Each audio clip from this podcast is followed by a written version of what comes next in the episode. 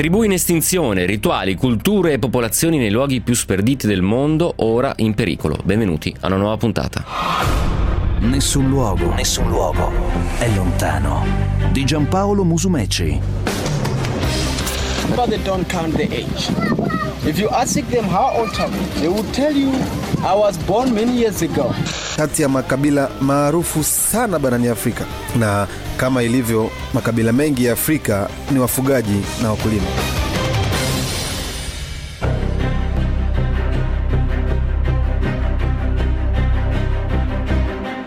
Buona serata, gentili ascoltatrici, gentili ascoltatori, ben ritrovati. Questo è Nessun Luogo è Lontano, la puntata del eh, venerdì in cui ci prendiamo una piccola pausa dalla grande attualità internazionale. Vi proporrò un nuovo tema, un nuovo eh, viaggio. Vi porgo però intanto i saluti anche da parte della squadra di Nessun Luogo. C'è Antonio Italia, Lidia Cordella, Marianna Di Piazza in redazione e questa sera Gianmarco Ferronato in regia.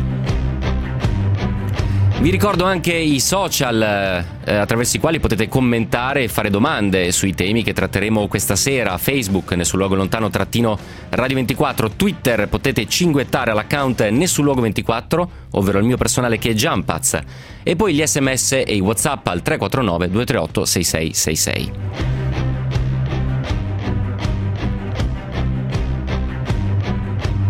La puntata di questa sera vuole essere un viaggio, un ragionamento, un percorso, un viaggio fino alle radici della storia, ai confini del mondo, anche fisicamente, per interrogarci su come ci rivolgiamo al passato e come ci interroghiamo sul concetto di diverso.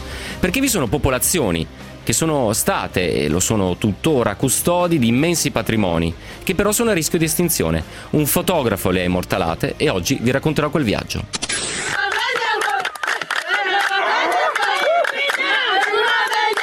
Azabhali nengwadi ngane amusemnambili amunomathela They're a subgroup of the crew originating in nearby Liberia, and like these, they feel the need to express their feelings in paint. The facades of their houses are decorated with paintings showing scenes from daily life, religious deities, forest animals, and abstract concepts of magic influence.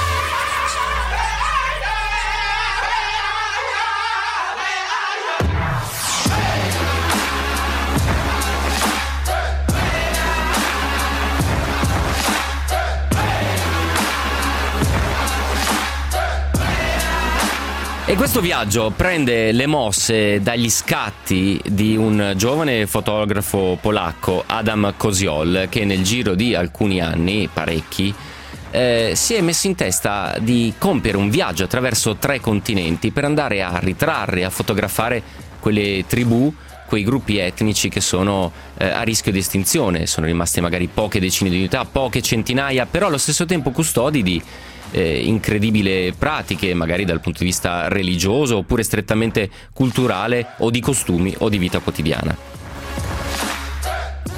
Ne è scaturito un progetto che si chiama Heritage eh, Project. Adesso sulla pagina Facebook postiamo anche l'indirizzo di questo sito dove potete vedere le foto di questo lungo viaggio, è coziol.gallery.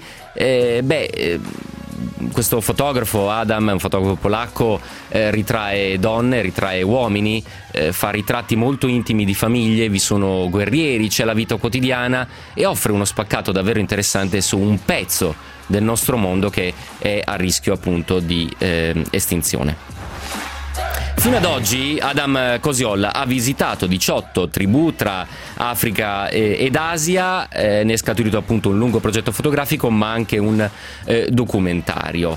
Durante, immaginate questi viaggi che sono durati eh, anni dal sapore fortemente etnografico e eh, antropologico, evidentemente Adam Cosiol si sarà innamorato di qualche storia in particolare, di qualche situazione. Sentite che cosa dice. Sì, penso che una delle tribù più caratteristiche è stata quella dei Mentawai, in Sumatra, in Indonesia. È una di quelle tribù che ancora pratica lo sciamanesimo e ho assistito alle loro cerimonie e che mi hanno impressionato parecchio. La loro cultura è davvero caratteristica anche per l'utilizzo dei tatuaggi, per il rifiuto delle medicine, per l'adorazione di spiriti che pensano a proteggere la loro salute. Ho parlato con alcuni di loro e tutti mi hanno detto che nell'arco di una generazione saranno scomparsi, sempre a causa del governo che anche in quella regione del mondo li costringe a frequentare la scuola. Ma del resto i giovani non sono nemmeno interessati a voler tornare.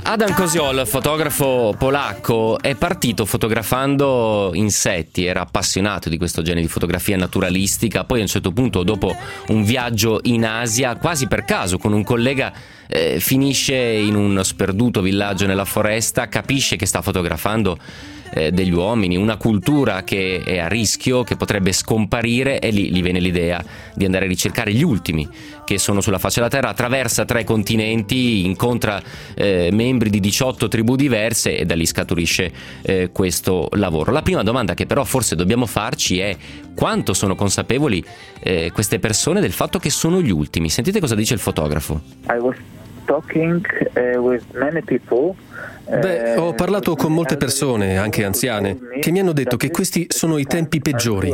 Il governo li obbliga ad andare a scuola e quando i bambini ci vanno rimangono affascinati dalla modernità, dai computer, dagli smartphone. E quello che succede è che abbandonano il fascino che hanno per la loro cultura, come lo sciamanesimo, i riti medicinali e così via. Quindi percepiscono che la loro cultura, in molti casi senza generalizzare, sta scomparendo proprio perché la popolazione giovane è affascinata dalla modernità. Infatti molte persone con cui ho parlato vanno nel mondo moderno intenzionalmente per accedere più facilmente alle cure, al cibo, ai soldi e vivere nel comfort.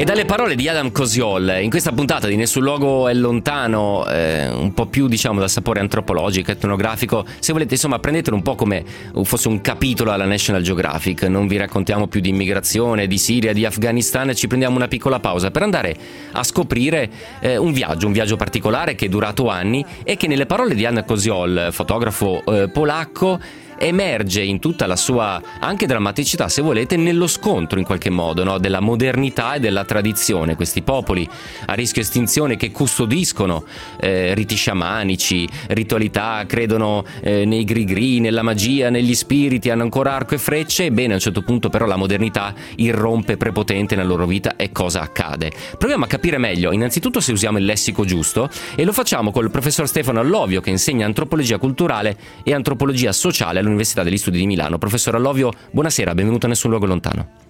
Buonasera a lei e radioascoltatore. Allora, in apertura di trasmissione ho usato il termine tribù, forse sarebbe più, più corretto dire gruppi etnici, ma mi aiuti lei così fughiamo il campo da eventuali errori e gaffe.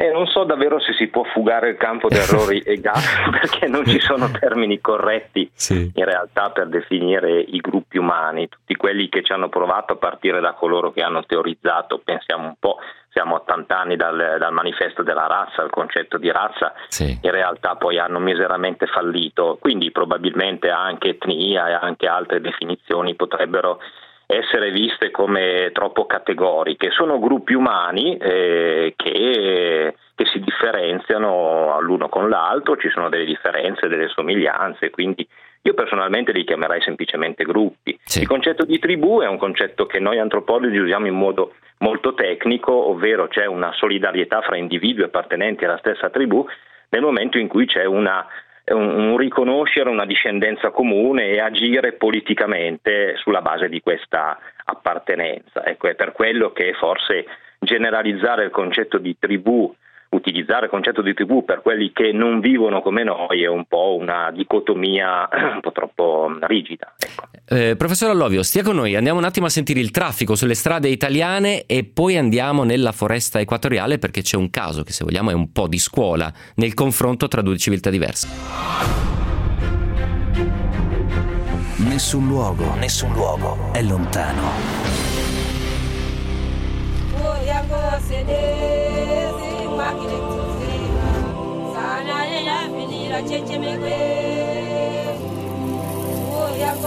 Ben ritrovati gentili ascoltatrici, gentili ascoltatori, questo è Nessun Luogo Lontano, una puntata speciale in questo venerdì in cui ci prendiamo una pausa nel racconto della stretta attualità internazionale e andiamo a analizzare, complice un lavoro di un fotografo eh, polacco, quelli che sono i gruppi umani, come ci suggeriva il nostro primo ospite, che sulla faccia della Terra sono in pericolo perché sono in minoranza o perché eh, la cosiddetta modernizzazione, eh, l'evoluzione tecnologica, culturale, insomma la civiltà, le città stanno mettendo in pericolo quell'antico modello eh, di vita. Siamo infatti col professor Stefano Allovio che insegna antropologia culturale e sociale all'Università degli Studi di Milano. Abbiamo fatto una prima parentesi, diciamo, strettamente lessicale. Adesso però entriamo meglio in un caso che potremmo definire un caso di scuola, perché io e il professor Allovio abbiamo condiviso in qualche modo eh, la stessa terra rossa e gli stessi luoghi, Congo, Repubblica Centrafricana, eh, lì dove vivono i pigmei. Ma chi sono?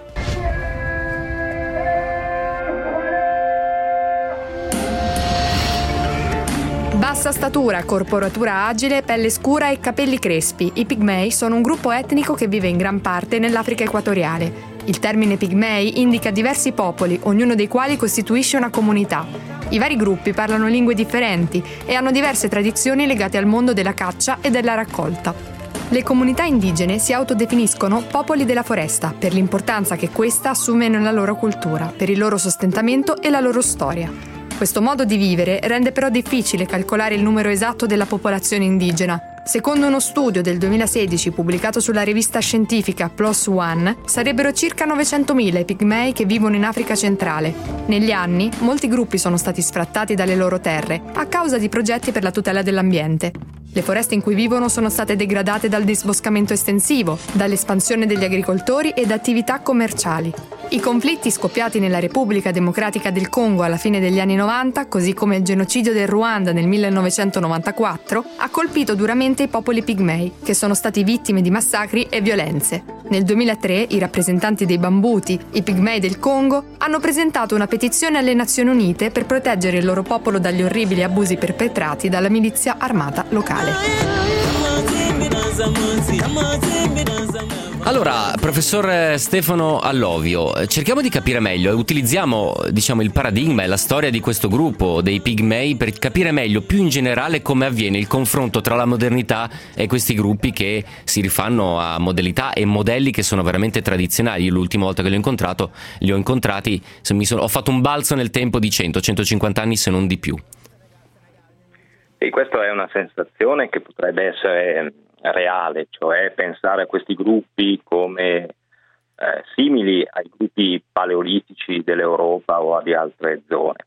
In realtà eh, i gruppi pigmei che oggi sono insediati in Africa, ricordiamolo appunto come già si diceva nella scheda, eh, coinvolgono molti stati dell'Africa centrale, dal Camerun sì. fino al Burundi eh, e il, il Ruanda, i pigmei eh, in realtà vivono in stretto contatto con altre popolazioni eh, sedentarie e quindi interagiscono già con mondi del tutto diversi, non nomadi, eh, basati sull'agricoltura, più di quanto loro evidentemente fanno, eh, prediligendo la caccia raccolta, almeno nella forma tradizionale. Sì. È ovvio che loro sono inseriti all'interno di stati nazionali, oltre a interagire e negoziare la loro esistenza con i vicini, i sedentari, i coltivatori, lo devono fare anche con lo Stato nazionale.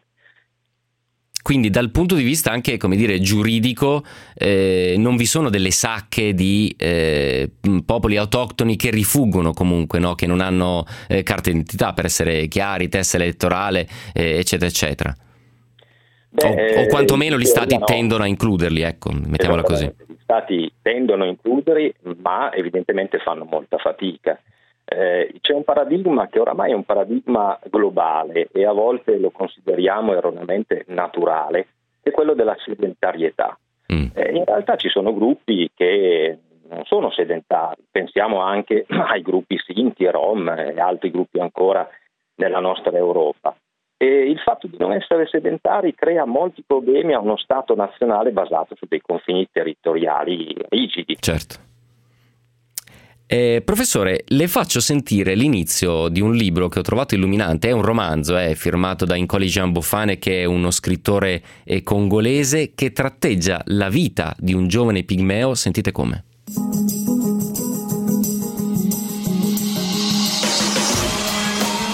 Davanti al suo schermo LSD, utilizzando il nickname Congo Bololo, Isokanga volò su un paesaggio controllato da un elicottero d'attacco per individuare eventuali nemici.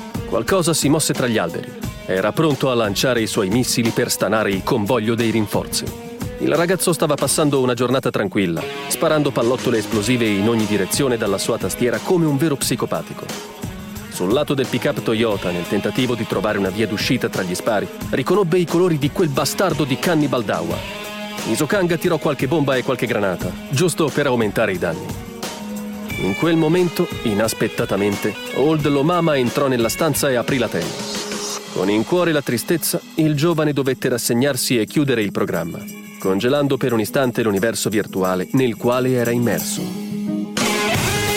Allora, Iso Kanga è questo giovane pigmeo che sta giocando col computer a un videogioco e, e la storia di in, in Colli Giamboffane si chiama Congo Incorporation, il testamento di, di, Bismarck, racconta proprio la vicenda di un giovane pigmeo che lascia il suo villaggio, litiga col vecchio zio che invece ci tiene alle tradizioni eh, del, del loro popolo e vuole andare a Kinshasa, nella grande capitale della Repubblica Democratica del Congo, per aprirsi alla modernità, per navigare su internet, per fare affari, insomma per incontrare la eh, modernità. Volevo sottoporle, professor Allovio, questa, questa, parte, anche se vuole un po' letteraria, che però riflette un po' quello che stavamo dicendo, no? che è lo scontro o incontro tra la modernità e invece la tradizione, che come stava dicendo lei è molto variegata, cioè magari si possono trovare sacche di eh, popoli autoctoni che tendono a starsene, magari no? Un po' più occultati, invece comunque ci sono integrazioni con gli altri eh, popoli. Ne approfitto professore perché al 349 238 6666 c'è un ascoltatore, un ascoltatore scusate, che dice perché non li lasciamo nella loro cultura, con quale diritto andiamo a stravolgere la loro vita e conclude dicendo siamo certi che possano essere integrati, perché dobbiamo integrarli con leggi che loro nemmeno conoscono? Eh, professore, qua è il cuore della trasmissione se vogliamo. Sì, ha ragione il, il radioascoltatore a sottolineare questo aspetto, cioè la forzatura di, di un inserimento eh, magari non voluto all'interno di, di contesti alti come la modernità. Tuttavia dalle, dalle, parole che abbiamo appena ascoltato, dal romanzo che, che si è letto, eh beh, il giovane Pigmeo è lui che vuole andare a Kinshasa sì. e allora potremmo ribaltare eh, tutto dicendo con quale, dir- con quale, diritto noi dovremmo bloccare nella foresta questo giovane Pigmeo dicendogli ascolta tuo zio e continua, che ne so, a a, ad apprezzare e eh, a godere della cultura tradizionale. Noi, per esempio, non l'abbiamo fatto nei confronti delle nostre tradizioni, o perlomeno alcuni eh, non lo hanno fatto, altri li recuperano dopo. Quindi è proprio l'autodeterminazione di questi popoli che andrebbe difesa, sia nel momento in cui vogliono aprirsi ad altri mondi, sia nel momento in cui vogliono patrimonializzare e valorizzare la loro cultura tradizionale, esattamente come potrebbe succedere a noi, come succede. Sì. Professore Stefano Allovio, lo ricordo, insegna antropologia culturale e sociale all'Università degli Studi di Milano e molto spesso questi gruppi hanno eh, delle eh, strutture che noi con la nostra lente definiremo parastatali, no? c'è il, il, capo tradizionale, eh, hanno una medicina tradizionale, hanno una struttura eh, diversa che molto spesso si affianca a quella statale statale, cioè io ho visto funzionari amministrativi congolesi e centroafricani a un certo punto affiancarsi ai capi tradizionali, magari con questi cappelli piumati e con questi abiti tradizionali e comunque trovare un accordo. No? Come è possibile la convivenza? Perché comunque stiamo parlando di uno Stato che si basa su, sui confini, si basa su diritti e doveri. Quanto, quanto è difficile quella convivenza da quel punto di vista?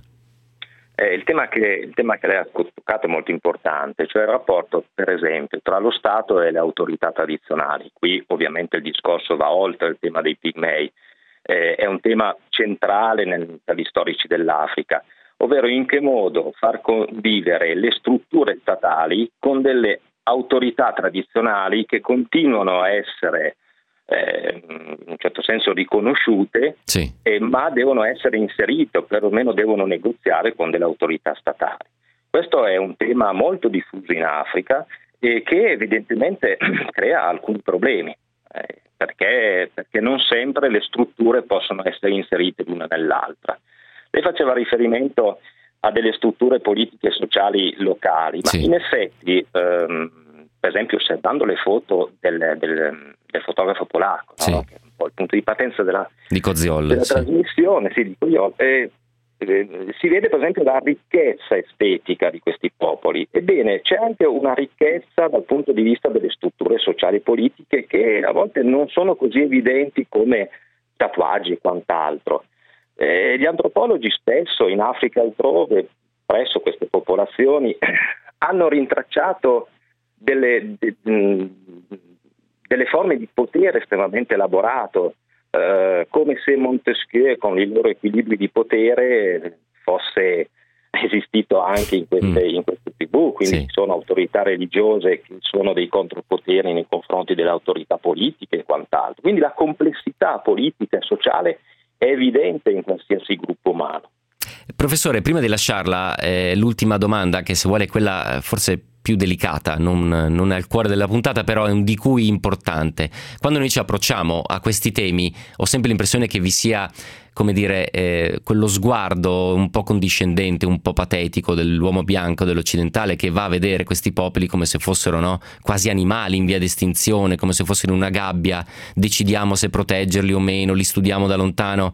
Questa cosa, secondo lei, è un atteggiamento diffuso e in secondo luogo, se sì, quanto non ci fa vedere le cose che poi in realtà ci stava illustrando?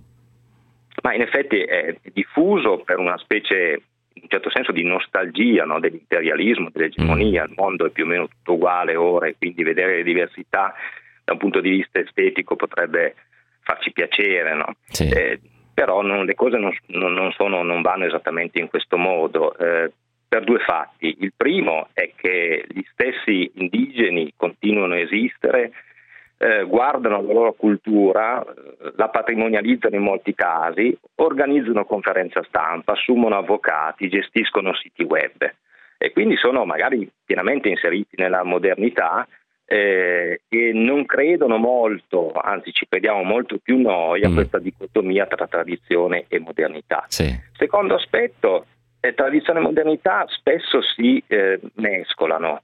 Eh, quando all'inizio della trasmissione il fotografo citava gli sciamani, beh, io ricordo un saggio, per esempio, di una collega eh, che si è occupata degli sciamani e dei venditori di automobili a Seoul, oppure sì. che la Coca-Cola è diventata una bevanda rituale fra i luo del Kenya.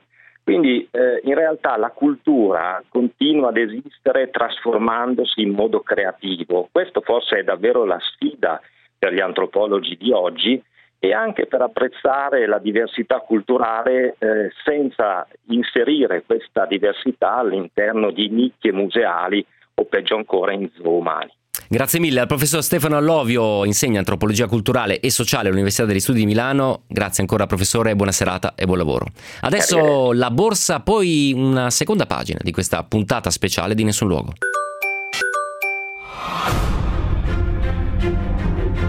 Nessun luogo, nessun luogo è lontano.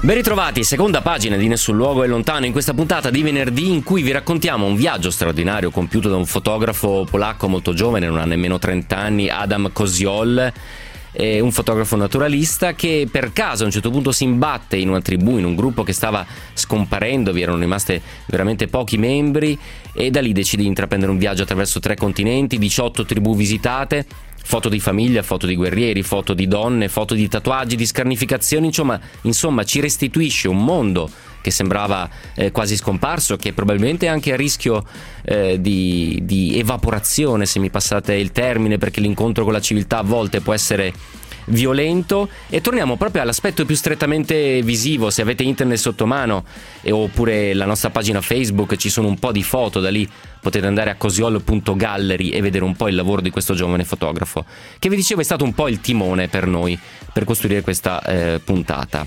Uno degli aspetti che forse più colpisce osservando questi popoli sono proprio le rappresentazioni, no? non solo gli aspetti esoterici, miti, mistici, rituali, ma proprio i tatuaggi, le pitture sul viso. e tutta una serie di costumi che noi abbiamo mutuato molto spesso in maniera assolutamente eh, superficiale, ma molto spesso a noi risultano totalmente incomprensibili. Cerchiamo di capirne di più con la professoressa Cecilia Pennaccini, insegna antropologia visiva e antropologia culturale ed etnologia dell'Africa all'Università degli Studi di Torino. Professoressa Pennaccini, benvenuta, nessun luogo lontano. Buon pomeriggio. Allora, ehm, Dunque io so che lei è esperta e appassionata soprattutto di una zona dell'Africa che peraltro insomma, condividiamo la stessa passione perché fra Congo e Uganda insomma, ci sono validi eh, motivi di, di, interesse e lì professoressa un, c'era un regno, no? eh, regno del Buganda che cioè, c'è ancora dal punto di vista fisico, non dal punto di vista statuale, anche pur con delle, ancora dei, delle, delle, eredità no? eh, tradizionali. Quella zona lì però ci restituisce eh, una, una, visività una, e anche una fisicità, scusate il gioco di parole, che è particolarmente violento e che lei ha studiato molto molto bene. Ci aiuta a capire cosa significa per quelle popolazioni eh, toccarsi il corpo e, e modificarlo e inciderlo. Certo, ma in tutta l'Africa dei Grandi Laghi eh, sono diffuse delle pratiche eh, religiose, rituali ed estetiche.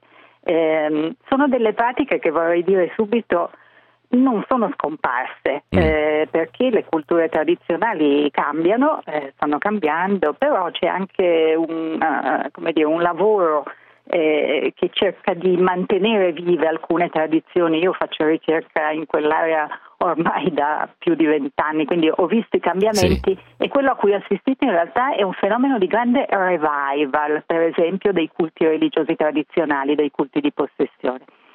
E detto questo, ecco, anche per quel che riguarda le pratiche del corpo, eh, anche in questo caso eh, sono ancora vive, estremamente vivaci. Io in questo periodo mi sono un po' interessata in particolare a un fenomeno che è legato diciamo, alla costruzione del genere, cioè eh, all'educazione delle bambine, delle ragazze, alla costruzione della femminilità, perché nel Buganda, così come in molte altre società di quell'area, eh, anche sì. in Ruanda, anche in Congo, ehm, le bambine vengono affidate quando hanno diciamo, l'età della pubertà alla zia paterna, la quale ha il compito non solo di prepararle al loro ruolo di donne, di madri, ma anche eh, di eh, intervenire sui loro corpi. Eh, non sono le pratiche che noi conosciamo delle scissioni, delle fibulazioni, che sono pratiche praticate in altre zone dell'Africa, qui sono pratiche diciamo, che non hanno conseguenze sanitarie sì. ehm, e che però eh, modificano a livello estetico e anche ehm, con il fine di aumentare il piacere sessuale della donna, pensi, mm. eh, vanno a modificare eh, il corpo delle bambine. è interessante perché è una pratica questa eh, diffusa e che rientra in una vasta categoria che sono appunto gli interventi che vanno a modificare il corpo, la natura, sì. le culture in generale lo fanno, sì. intervengono. E le foto di Cosiol eh, testimoniano molto bene questa, questa, pratica di andare a intervenire sui corpi in maniera anche molto profonda, come lei dice. Sì. allora, solo... le, le, propongo, professoressa, di risentire la voce di Cosiol eh, perché lui ha fotografato questi tatuaggi, per esempio, tra i vari interventi che si possono fare no, sul corpo. Sentite eh, come, come, racconta i significati che possono avere questi tatuaggi. In many, uh, for example, Asian tribes, there are, uh, there are. In molte tribù asiatiche, ad esempio, ci sono tatuaggi tribali e ogni tatuaggio ha un suo significato. Nel Mentawai significa che sei uno sciamano. In Malesia, nel Borneo, gli Iban si fanno i tatuaggi quando uccidono un loro nemico e portano la testa alla tribù, come i Kalinga e i Konyak nelle Filippine. Gli Apatani dell'India invece tatuano le bambine per evitare che una volta adulte vengano rapite dalle altre tribù. Quindi gli fanno questi tatuaggi proprio sul volto, perché pensano che in questo modo gli altri gruppi non le rapiscano. in kidnapping the, the, the, the woman. Yeah?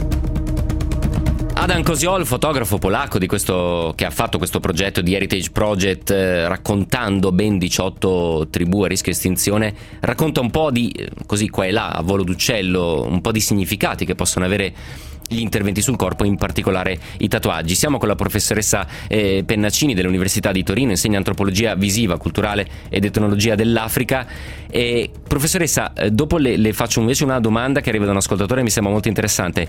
Molto spesso il tatuaggio, quindi il, dire, l'aspetto visivo e estetico sul corpo, serve anche per eh, affermare un'identità, no? Abbiamo visto per distinguersi dalle altre tribù, per esempio, o per affermare il passaggio al, all'età adulta, quindi proprio fa parte del processo identitario. Certo, le funzioni sono molteplici, poi non è solo il tatuaggio, eh, sì. le pratiche sono tante, il tatuaggio, la scarificazione, sì. i piercing, il, i, i, piattelli labiali si vedono molto bene nelle foto. Sì. E diciamo che stanno tutte dentro questa idea che il corpo deve essere modificato culturalmente è un'idea che abbiamo anche noi. Eh. Mm. Tra l'altro ehm, parlavamo di queste tribù in via di estinzione, però queste pratiche ci stanno tornando indietro perché io eh, osservo sempre i miei studenti quando faccio esami, non ce n'è uno che non abbia un tatuaggio, un piercing, no? quindi sì. diciamo che sono pratiche di modificazione dei corpi assolutamente universali, pensiamo anche alla chirurgia estetica, no? alla sì. diffusione che ha la chirurgia estetica eh, qui da noi. E la funzione, certo, identitaria, estetica, religiosa, rituale, più in generale io direi è l'esigenza che tutte le culture hanno di modificare l'ambiente in cui vivono e il corpo dei propri membri per identificarli, perché, come dire, rispettino un modello, che sia mm. un modello specifico culturale. Um, Faccio un ultimo esempio sì. eh, che secondo me è interessante, tra l'altro eh, tra le foto di Cosioli in Africa almeno lui sì. ha fotografato soprattutto i pastori, no? le, sì. le, società, potremmo dire proprio le tribù pastorali, per esempio in Etiopia. Ecco, ehm, i Nuer, che sono una famosa popolazione di pastori del Sudan e del, eh, di quella zona dell'Africa, eh, incidono sul, eh, sulla fronte dei ragazzi durante i riti di iniziazione puberale sei cicatrici profonde fino all'osso che poi gli lasceranno quindi un segno evidente che è una mar- un marchio di, di identità. Sì. E oggi eh, chi gira in East Africa eh, lo può osservare, si vedono dei businessmen in giacca e cravatta che hanno la fronte segnata perché in realtà i Nuer continuano a farlo, cioè è, è un elemento imprescindibile sì, sì, è, è, è, lì, è quella scena che ha descritto descrive, scusate il gioco di parole, immediatamente quell'incontro fra tradizione e, eh, e esatto. modernità a cui facevamo riferimento prima.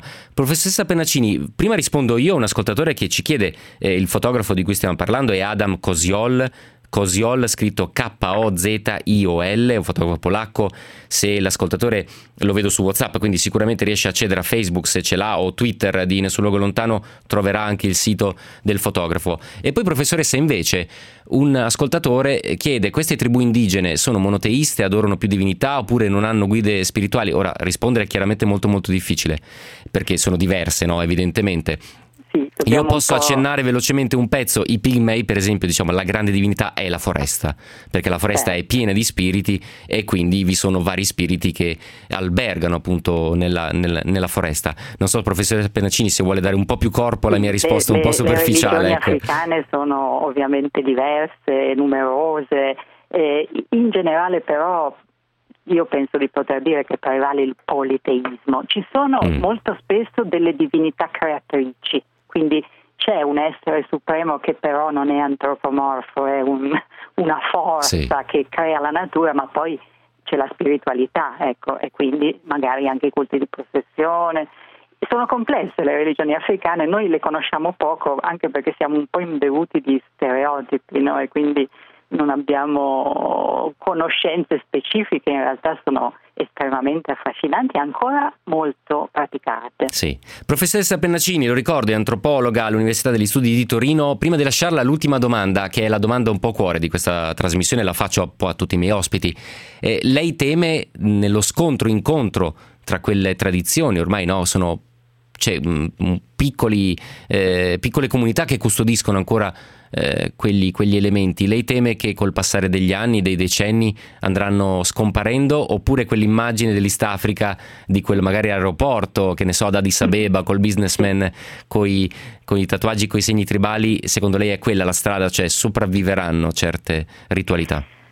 Le culture, io eh, parlo dell'Africa che conosco, le culture africane sono molto dinamiche, sono estremamente dinamiche, si adattano, quindi stanno cambiando ma non stanno perdendo eh, il contatto col passato.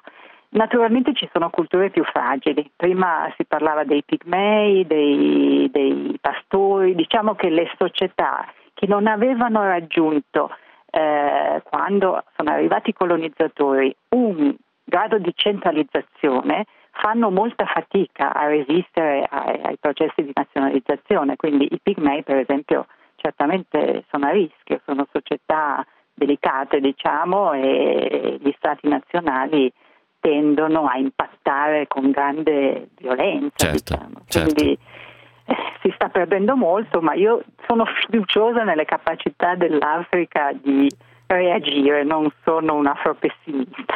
Grazie mille alla professoressa Grazie Pennaccini, anche questo elogio della resilienza culturale tradizionale del continente africano. Buona serata e buon lavoro professoressa. Noi subito sulle strade italiane e poi l'ultima pagina di Nessun luogo è lontano. Nessun luogo, nessun luogo è lontano.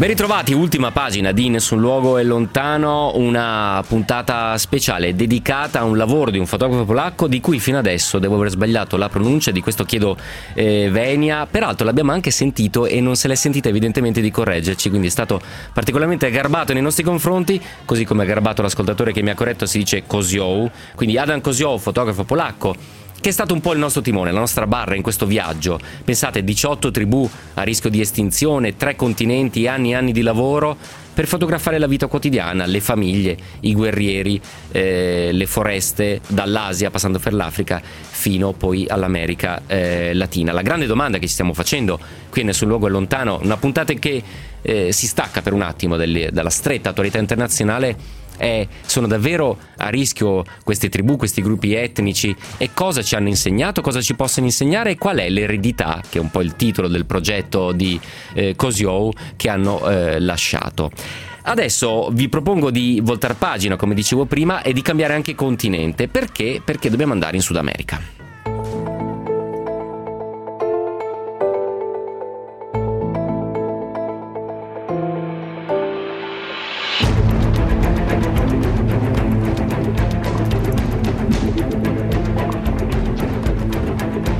Perché se da un lato il lavoro di Adam Cosio è un lavoro a lungo termine che non prende le mosse dalla stretta attualità internazionale, invece una notizia ci ha colpito, notizia di ieri o al massimo l'altro eh, ieri, perché vi è stato un assassinio, eh, l'omicidio e la denuncia di Survival International, che è il movimento mondiale per i diritti dei popoli indigeni. Noi l'anno scorso facemmo una puntata che toccava temi simili e ospitammo alcuni eh, degli esponenti di Survival International. Ebbene, un attivista eh, in Brasile dei eh, guardiani dell'Amazzonia, sono i Guajajara, sono eh, riconosciuti ormai a livello internazionale anche per il lavoro che fanno di difesa del territorio delle foreste, lì dove è minacciato dai eh, bracconieri e dai cacciatori, tra virgolette, eh, del legno. E qui andiamo ad affrontare un tema molto molto importante. L'abbiamo accarezzato in parte perché quando diciamo che i pigmei sono intimamente legati alla foresta, tanto che la foresta è quella che fornisce anche le divinità e il senso della vita,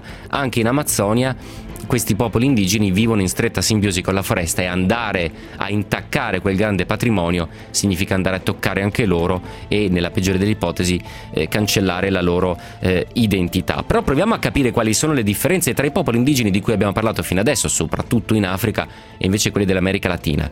Lo facciamo con la professoressa Sofia Venturoli, insegna etnologia dell'America e antropologia politica al Dipartimento di Culture, Politica e Società dell'Università degli Studi di Torino. Professoressa Venturoli, ben ritrovata, nessun luogo lontano.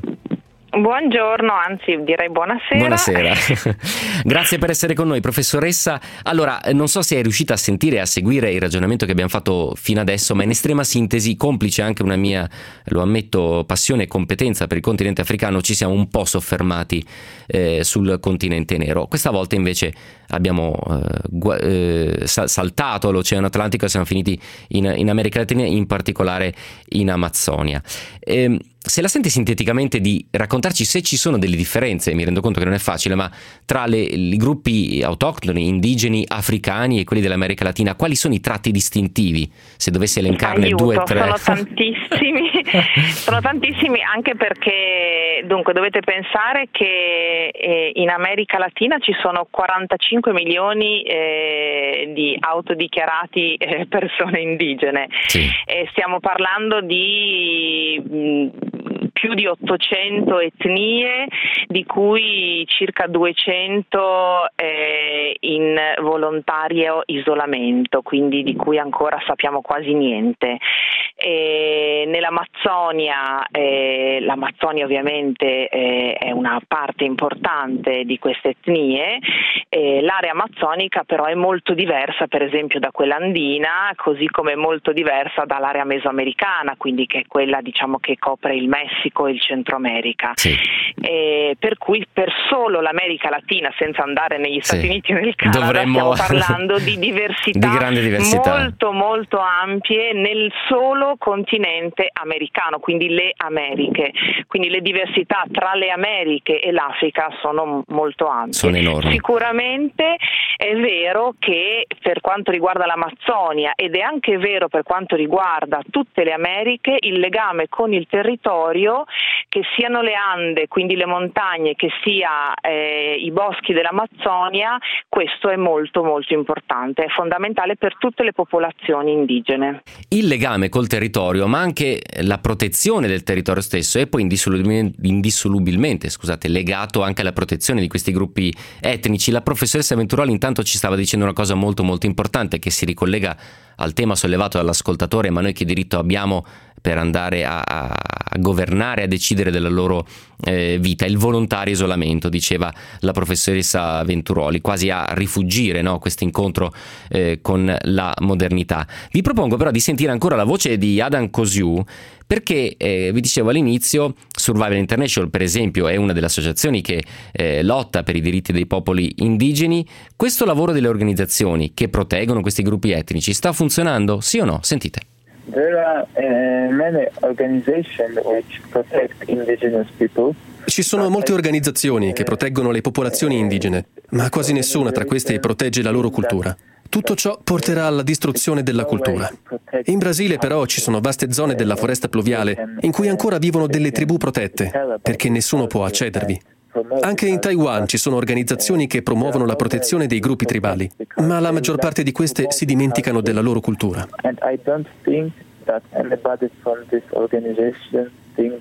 They will protect the culture. So. Ei, Bete vivo ovo, oh, Bete vivo ovo, oh, deixa voar. Era sempre la voce di Adam Kozioł, fotografo polacco, e però professoressa Venturoli, sembra che l'unico modo per preservare la cultura, preservare quelle forme di tatuaggi, quelle forme estetiche, quelle ritualità sia l'isolamento a cui faceva riferimento lei, perché Kozioł è un po' critico con l'associazione, dice attenzione, sì, li proteggono, ma la cultura si sta rarefando inesorabilmente. È d'accordo? Ecco, io vorrei dissentire su questo discorso.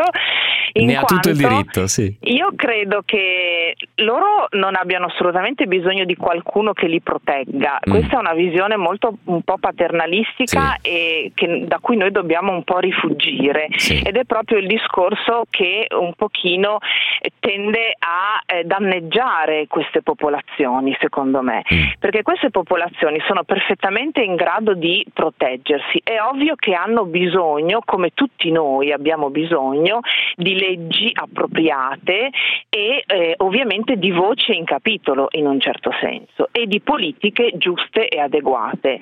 Per quanto riguarda per esempio il Brasile, che si sì. trova in una situazione da due anni a questa parte, dopo il golpe, perché dobbiamo dire che questo è stato, eh, in una situazione drammatica per quanto riguarda le popolazioni indigene, eh, Adesso c'è però una situazione nel, nel, dramma di questi ultimi due anni in cui la violenza si è esacerbata in maniera molto forte sì. e nelle prossime elezioni una piccola nota positiva è che nelle prossime elezioni che avverranno a poco, sì. eh, in quest'autunno, ci sono 129 candidati indigeni cosa mai vista precedentemente, nessuna elezione eh, che il Brasile aveva mai visto. Quindi comunque le popolazioni indigene si sono trovate in una situazione molto difficile e non hanno desistito alla lotta, non si sono piegate, ma anzi si sono proposte e continuano a lottare con la loro voce, ovviamente aiutate da qualcuno sì. e comunque attraverso eh, diciamo delle politiche che in un qualche modo possono aiutarle, ma sono in grado di lottare. Quindi di lei dice, professoressa, basta questo, questo, paternalismo, queste pacche sulle spalle, poveri piccoli indigeni senza di noi non ce la farete esatto. mai, perché c'è stata insomma un'affermazione politica anche importante, quantomeno a livello di candidatura di elezioni in Brasile, ne abbiamo parlato pochi giorni fa. Però professoressa, approfitto, siamo quasi in chiusura, abbiamo pochi minuti, approfitto perché c'è un ascoltatore che fa una domanda molto molto interessante, è, è molto tecnica, quindi non so se, se rientra nel suo campo. Le microcomunità in isolamento totale non sono destinate a scomparire, chiede l'ascoltatore ascoltatore per comunque problemi derivanti dalla prolungata endogamia. Come riescono a conservare un patrimonio genetico integro e al tempo stesso sano? Cioè, la faccio molta in parole povere per, per tutti. Eh, nuclei molto piccoli su base fondamentalmente familiare si sposano fra di loro, pro, procreano fra di loro e quindi c'è un rischio eh, no, di eventualmente anche di malformazioni, eccetera, eccetera. Tutti i rischi che sappiamo quando no, tra consanguinei... sono così mm. piccoli, credo che non siano così così piccoli da incorrere in questo pericolo e comunque eh, sono gruppi che si incontrano con altri gruppi e si scambiano eh, mogli e, e, hanno degli scambi tra di loro. Quindi lei Quindi dice è un, è un, isolamento, mm, è un isolamento, ma in realtà con, con un'osmosi, insomma. Con, eh... Sì, sì, credo di sì, però in realtà è una supposizione perché appunto di queste popolazioni sappiamo ben poco. Certo. Da poco in Brasile appunto la FUNAI che è l'organo indigenista eh, governativo ha mostrato delle immagini che riprendono ogni tanto con dei droni di una nuova popolazione che hanno sì, trovato sì, in sì, isolamento. Ricordiamo, ricordiamo, quelle immagini, quello sguardo sbarrato verso l'alto no? per questo rumore strano di questo, di questo oggetto metallico che lì sorvolava, però bello l'ultimo messaggio che ci ha consegnato professoressa Venturoli eh, di toglierci un po' quest'ottica post-coloniale, se vogliamo, da uomo bianco che guarda con, con, simpatia, con simpatia e con bonario paternalismo eh, popoli lontani, diversi da noi. Forse insomma si dovremmo osservarli con un occhio diverso. Grazie mille, professoressa Venturoli, per essere stata eh, con noi. Buona serata e buon lavoro, professoressa. Grazie anche a voi, arrivederci e con una puntualità incredibile. Gianmarco Ferronato fa partire i titoli di coda, con i quali ringrazio ovviamente voi che siete stati all'ascolto, tutta la squadra in nessun luogo, Antonio Talia, Lidia Cordella, Marina di Piazza, Gianmarco Ferronato appunto che ha dato musica e ritmo a questa puntata. Vi ricordo il meglio di Nessun luogo lontano domani alle 21 oppure domenica alle ore 8, la replica di questa puntata lunedì alle 6 del mattino e poi ci risentiamo se avete voglia lunedì ore 18 inizia l'ultima settimana di Nessun Luogo Lontano. Intanto un buon weekend e un saluto da Giampaolo Musumeci.